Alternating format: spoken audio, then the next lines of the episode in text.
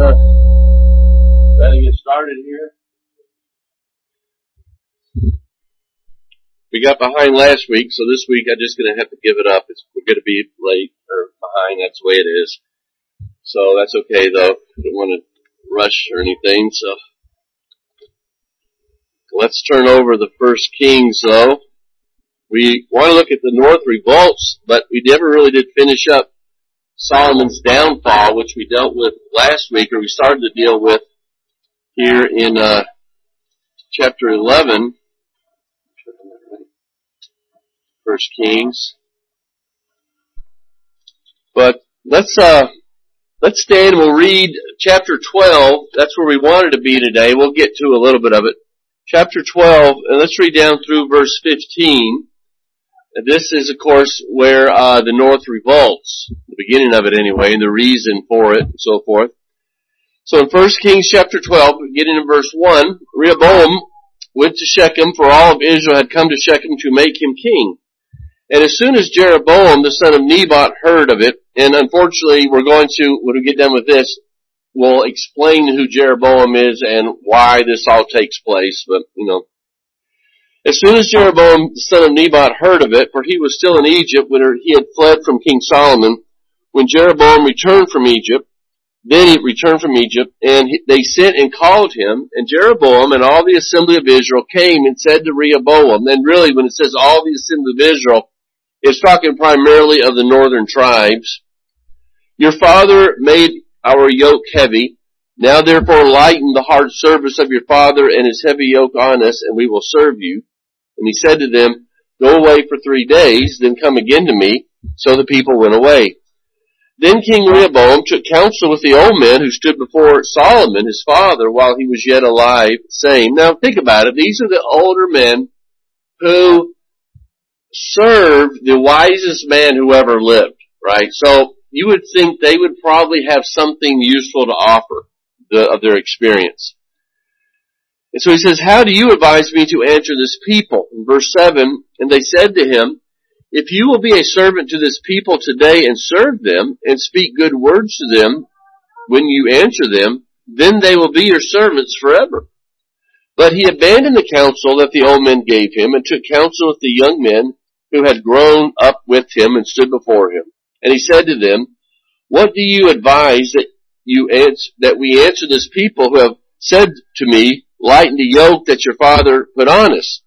And the young men who had grown up with him said to him, Thus shall you speak to this people who said to you, Your father made our yoke heavy, but you lighten it for us.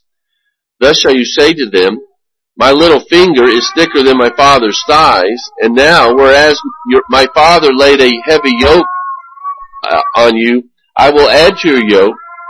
My father disciplines you with whips, but I will discipline you with scorpions. So Jeroboam and all the people came to Rehoboam the third day, as the king said, Come to me again the third day. And the king answered the people harshly, and forsaken the counsel that the old men had given him. He spoke to them according to the counsel of the young men, saying, My father made your yoke heavy, but I will add to your yoke. My father disciplined you with whips, but I will discipline you with scorpions. So the king did not listen to the people, for it was a turn of affairs brought about by the Lord. Again, this is, and so here is the really most important verse in the chapter. That he might fulfill his word, which the Lord spoke by Ahijah the uh, uh, Shilonite to Jeroboam the son of Nebat. You may be seated. right, so that's the result of Solomon's downfall. And, uh, and of course the Lord had told Solomon because of your idolatry, I will, I'm going to rend the kingdom away from your son, but I'm only going to rend away ten tribes. I'm going to leave one tribe by that day, that by that time really considered to be, uh, a couple of tribes.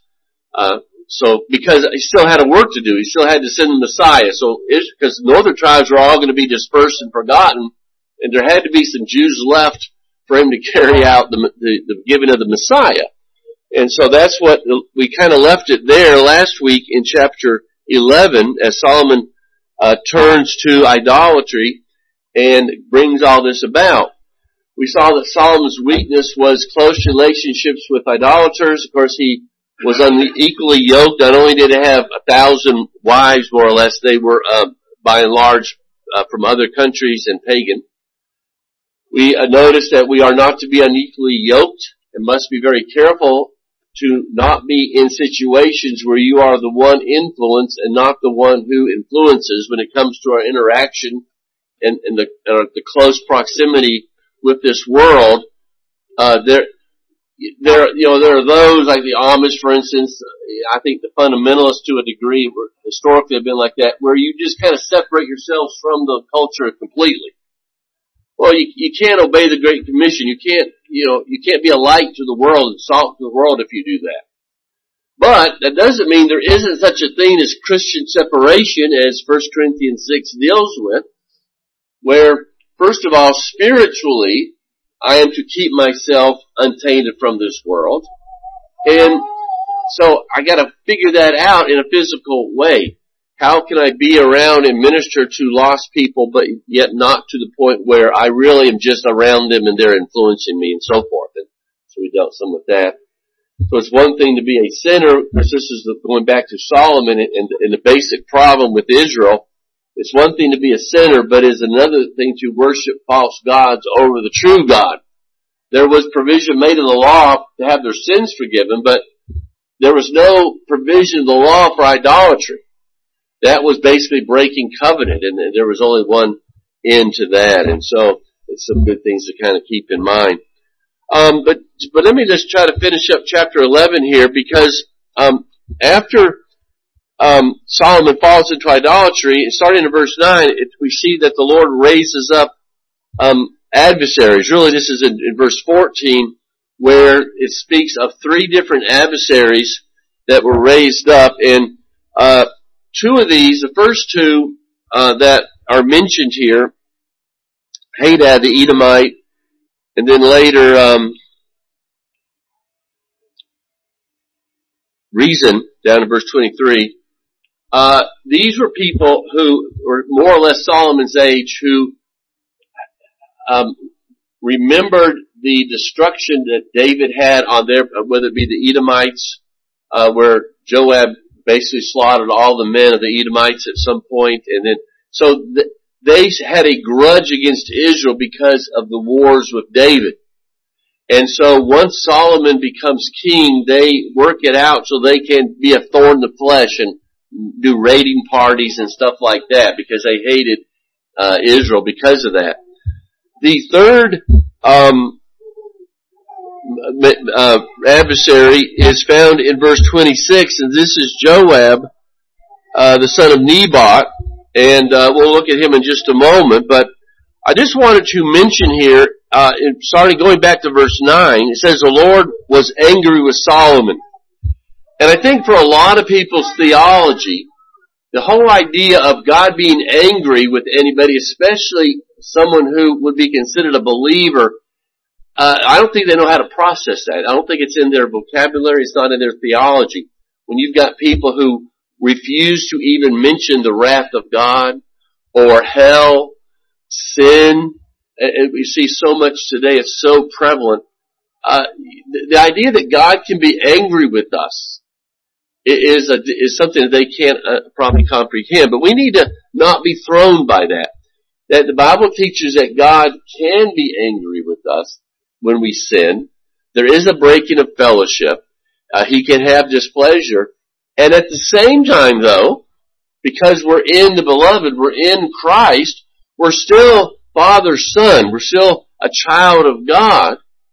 But just like you can make your own natural uh, father angry and the fellowship is broken and he has to deliver uh, chase, the chastening rod upon you, it doesn't mean that he doesn't love you, but there's a sense in which you have removed yourself from the experience of his love and you are now experiencing his wrath. And that happens. And, you see it in the Psalms a lot where uh, things happen uh, it, it, under chastening.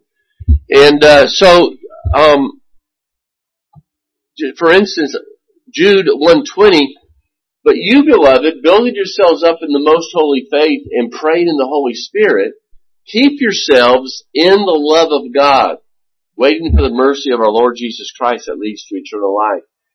And you know, there, you know, people run around, well, God's love is unconditional, you can't ever get removed from it. Well, that's one side of the coin. That is, that is true as far as it goes.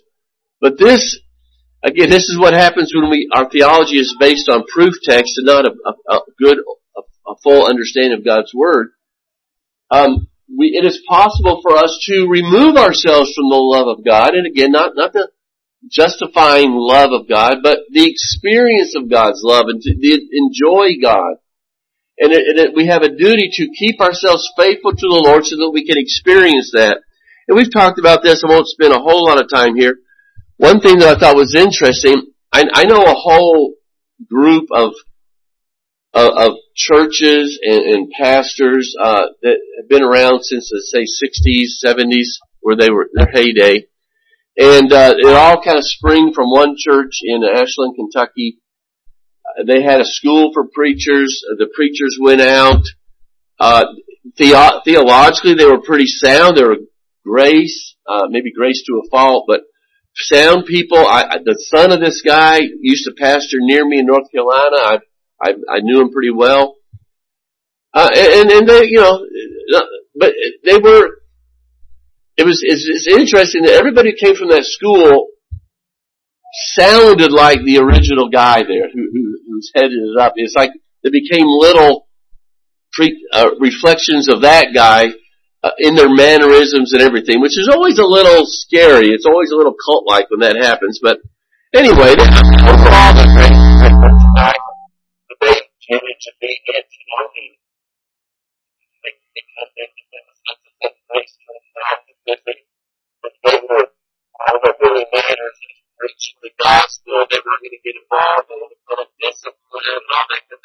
In fact, his son, who I knew, which I knew very well, who preached about an hour away from me, we were talking one day, and I, and I said, you know, I'm having a problem with my church. There's a guy we're gonna, I think we're to discipline. I was telling about it.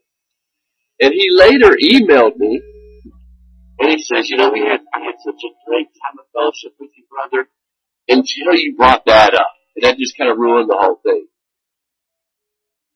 So here you got two pastors who, and, and, who needed encouragement of each other, but if you, if you bring up anything other than Christ and the gospel and grace, it's bad. I, I had a, a good friend of mine preaching in, uh, Georgia who two of these guys who were influenced by this group, who had been in his church for, I don't know, two or three decades, they come up to him one day, and there's a point to all this, by the way. They came up to him one day, and they said, look, all we want to hear from you is three things. Right, so that's already a big red flag. I'm going on in his mind, I'm sure. But it was like, it was justification, uh, reconciliation, and I forget the other offhand, but I know one of them, what it was, it was sanctification. Today, we want to hear about Christ's work, about grace, about God's love to us, but we, you know, we don't want to hear anything. We don't, not, we don't want to hear get off and on anything else. And of course, eventually they left because he more or less told them, "Well, that's not going to happen." You know, because we've been called to preach the whole counsel of God, right? Well, anyway, all that to uh, set up this that there was one of these pastors in this group and his name was Don Porter. I doubt any of you have ever heard of him, right? But uh, he was kind of well known, certain again, certain areas. He gets into trouble. He preached in Kentucky. One day, he in his uh, in a message he was given said that David he made this statement: David was just as much loved by God uh, as he lay in Bathsheba's arms as he ever was. And it caused a little bit of a stir, and I think rightly so. Because we know that in one sense, in, in God's electing love, they, David was never less loved you know, by God, right? Because he, his love is based on his love for Christ. But the problem is that his statement is downplaying the fact that, that, uh, David was angering God in doing that. And, it, and he was dishonoring the Lord. And it, and it wasn't, it wasn't something you could dismiss as, well, God loves you no matter what you do. Because it, think about the trouble it brought upon the, David's family and the kingdom of, of David, right? And so, uh, I just thought it was interesting that when I saw this phrase, the Lord raised up, excuse me, verse 9, the Lord was angry with Solomon, that we've got to, again, remember that it is possible for us to displease the Lord. We have a responsibility, if we truly love Christ, to, to live a life that pleases Him, to obey the royal law of love that, that we read about in the New Testament, uh, and not just dismiss all that. And there's a lot of people out there who, as soon as you start talking about the demands of the gospel, the demands of the Bible upon people's lives, they immediately cry, legalist, you're a legalist, you're being a legalist, you know, and all this kind of stuff. And, it, and it's because they're one-sided. And I, think some of them are Christians. I just think that, that they're, it's, it's poor theology. And, and we can't do that. It dishonors the Lord. So we need to be careful about that. The Lord was rightly angered he had appeared to him twice, uh, uh, which was a great honor. He had given him all, he had blessed him above anybody, anybody's sense really, with his wisdom and his riches. And yet, and later on in Jude here, it says, you know, that, uh, he who is able to keep you from falling away will present you, uh, before the glorious presence of God. So it's God that keeps us. And we see here, all this is kind of an example here in First Kings of what happens when the Lord says, okay, you're going to be an idolater. I'm going to let you have your way. And just see how low you're going to go. If, if we don't have the Holy Spirit working in us, keeping us faithful, we'll never make it there. And, and, and I understand once saved, always saved. I'm saying, but, it, but, but how is that done? How is that accomplished? It is through the perseverance of the saints. It is not the presumption. It is not by saying, well, you know, even if I'm committing adultery, God loves me. Saying doesn't matter, see. We've gotta be very careful here. So, in verse 14, the Lord uh, responds to this, a chastening response, and we know that chastening is, is really a gracious act of love, because we see this with parent, uh, child, or Proverbs, Solomon makes it very clear in the Proverbs. But uh, Hebrews 12 tells us the same thing, that God chastens those that He loves because, be, be, precisely because it is so important. A life that dishonors the Lord is, is not a life that any good, Christian should want, right? And so the Lord brings us back and, and helps us overcome these things. And so he raises up these adversaries in part to punish him for his idolatry, but in part because this is how he's going to bring about the next stage of Israel's history. We might wonder in all this, why, why didn't the Lord just allow Israel to, to flourish and to be, and for good things to go well? Well, again, the Lord does things the way He wants to, and I don't think He makes us privy to all of it, but for one thing, Israel had to be reduced down because eventually Rome had to take over Israel because Christ was always going to have to hang on a cross because under the law, that was how he, he could, the curse of the, of the people of the land could be placed upon him, right? So that was always going to happen. So if, at some point, crucifixion was going to have to come into the, uh, into existence and, and of course they were going to have to be subservient to other nations. So it was, this is how the Lord did it and we're seeing how he does it. And as we said there, the verse, um, 15 of chapter 12, as, as we kind of get through all these things, it reminds us that this is the Lord fulfilling His word because the Lord is the one who decides what's going to happen.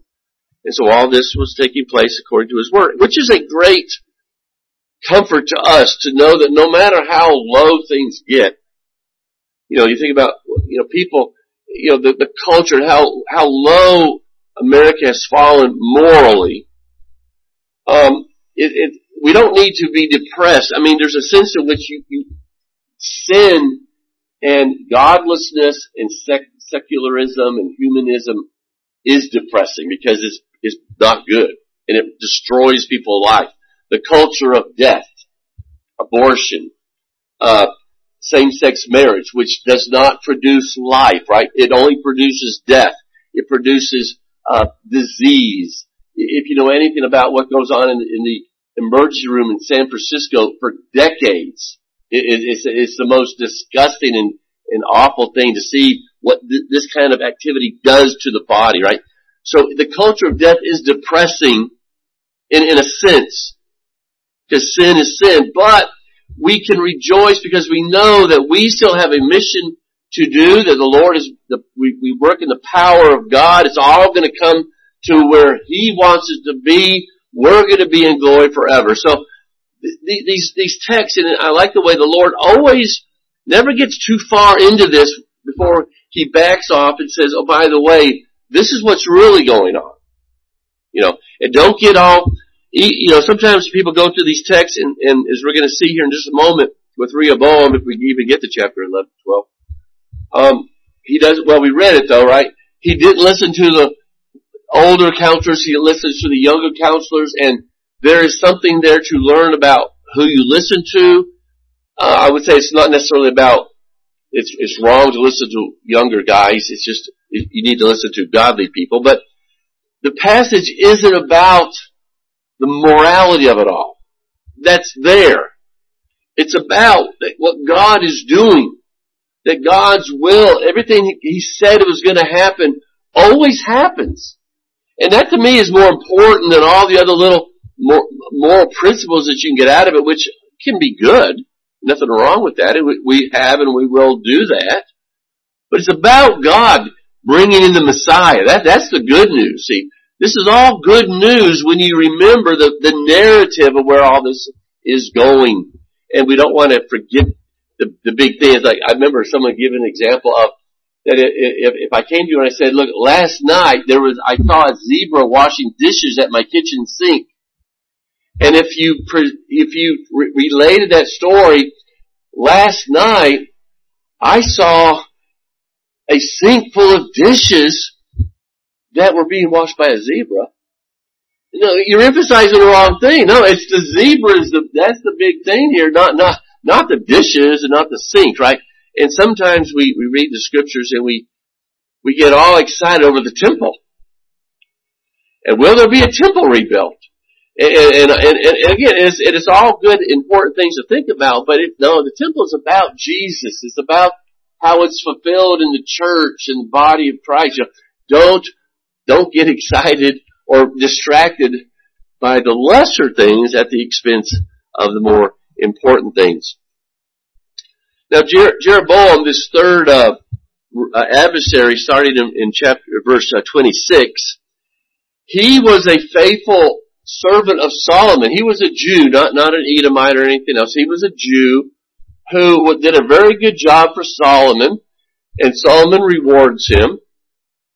And uh, he's walking along one day, and uh, he he meets a prophet, Ahijah, down in verse uh, 29. And in verse 30 it says, And Ahijah laid hold of the new garment that was on him and tore it in twelve pieces. And he said to Jeroboam, Take for yourselves ten pieces, for thus says the Lord, the God of Israel, Behold, I am about to tear the kingdom from the hand of Solomon and will give you ten tribes. So, not, he doesn't just tell them this, he actually uses a, a piece of cloth to illustrate tears it into twelve pieces and so forth to illustrate it, to, to let Jeroboam know this is exactly what's going to happen, right? And so, um, verse uh, 31. So he said to Jeroboam, Take for yourself ten pieces, for thus says the Lord, the God of Israel, Behold, I am about to tear the kingdom from the hand of Solomon and will give you ten tribes. But he shall have one tribe for the sake of my servant David, which is repeated several times in this passage, right? The point of this is not Solomon's sin. That's, that's, that's what, that's, that's the means by which God is doing all this. The point is, the reason, well, Solomon's gonna, you're not gonna be able to have any more than I'm gonna give you because I've still gotta leave this one tribe intact, that is Judah, because it is through the line of David, through whom I'm going to fulfill the promises that I made to David concerning the Messiah, right? So, he says, but ye, um, for the sake of my servant David and for the sake of Jerusalem, the city that I have chosen out of all the tribes of, of Israel. And again, there's a reason for this. Because it's all uh, going to end in Christ.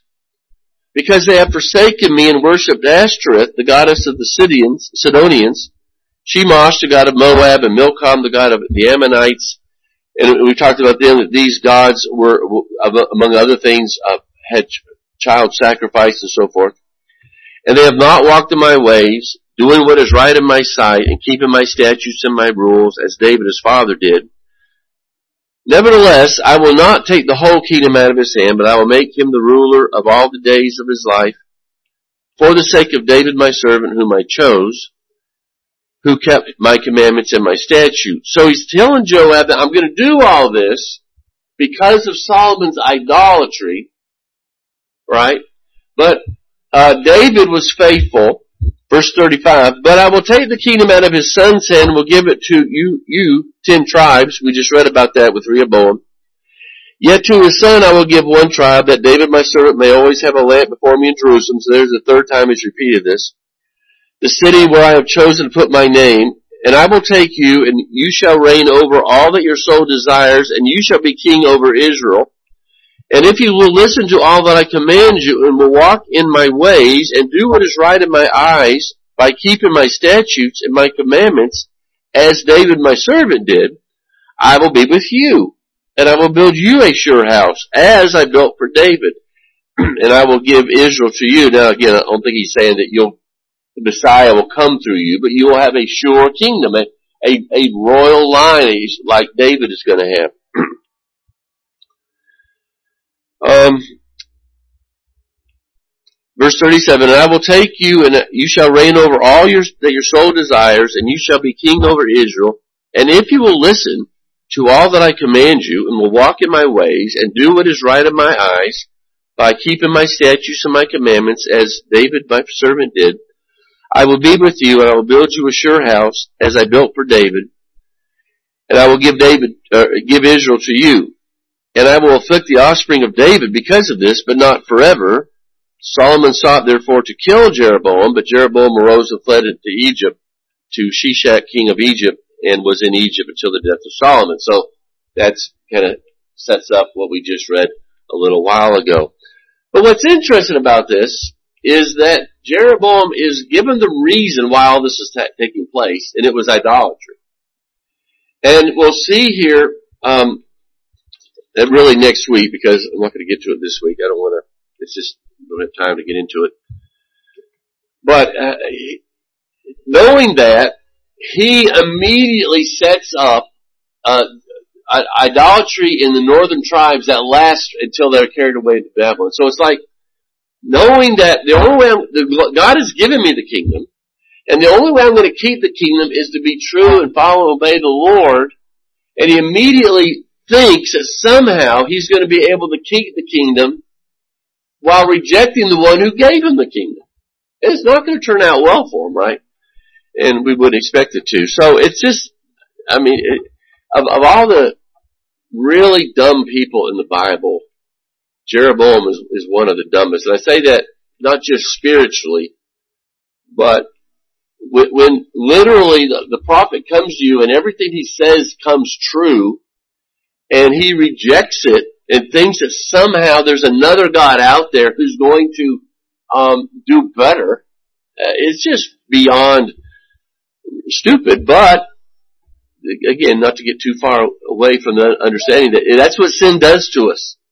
Sin says you don't need the Lord.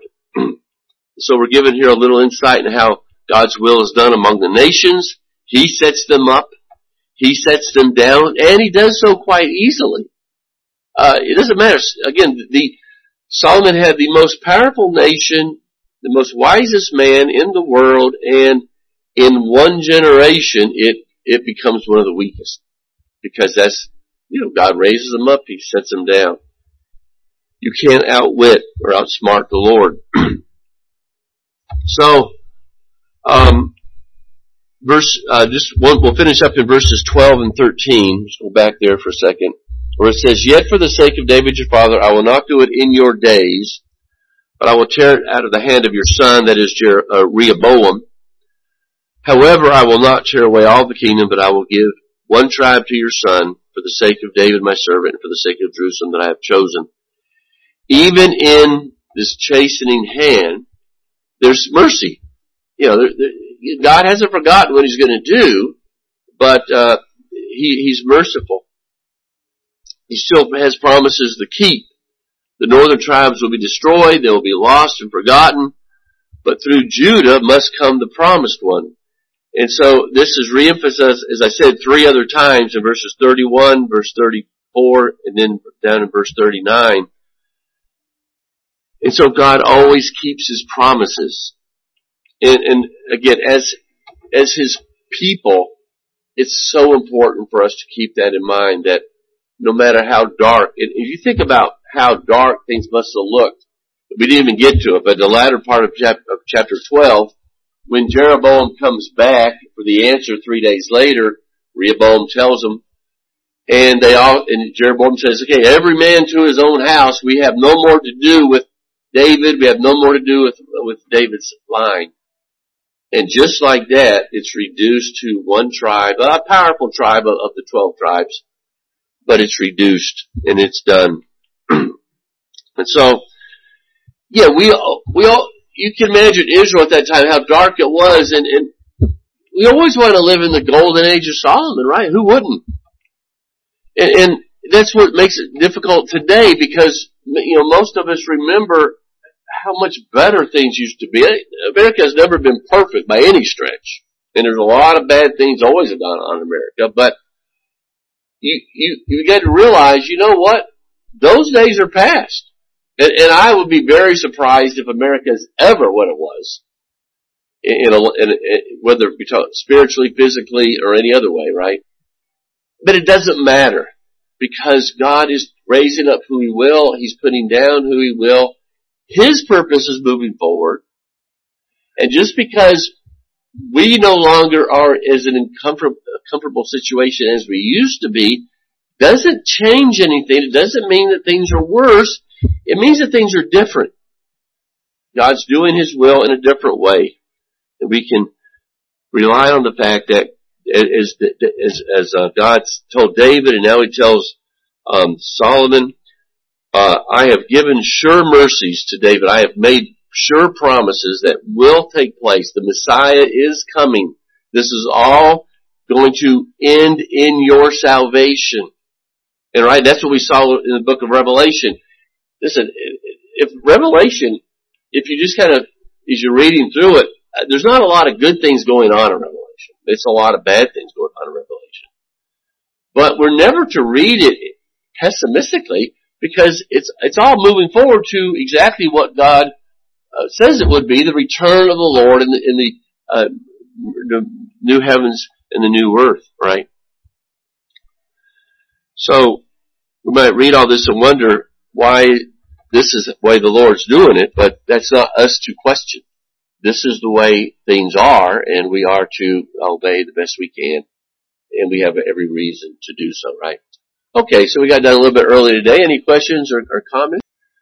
Thank you, Heavenly Father, for your love to us this day, and we pray that you might uh, stay with us and just uh, use us as we, uh, tr- Lord, deal with some uh, difficult, interesting but difficult portions of Scripture.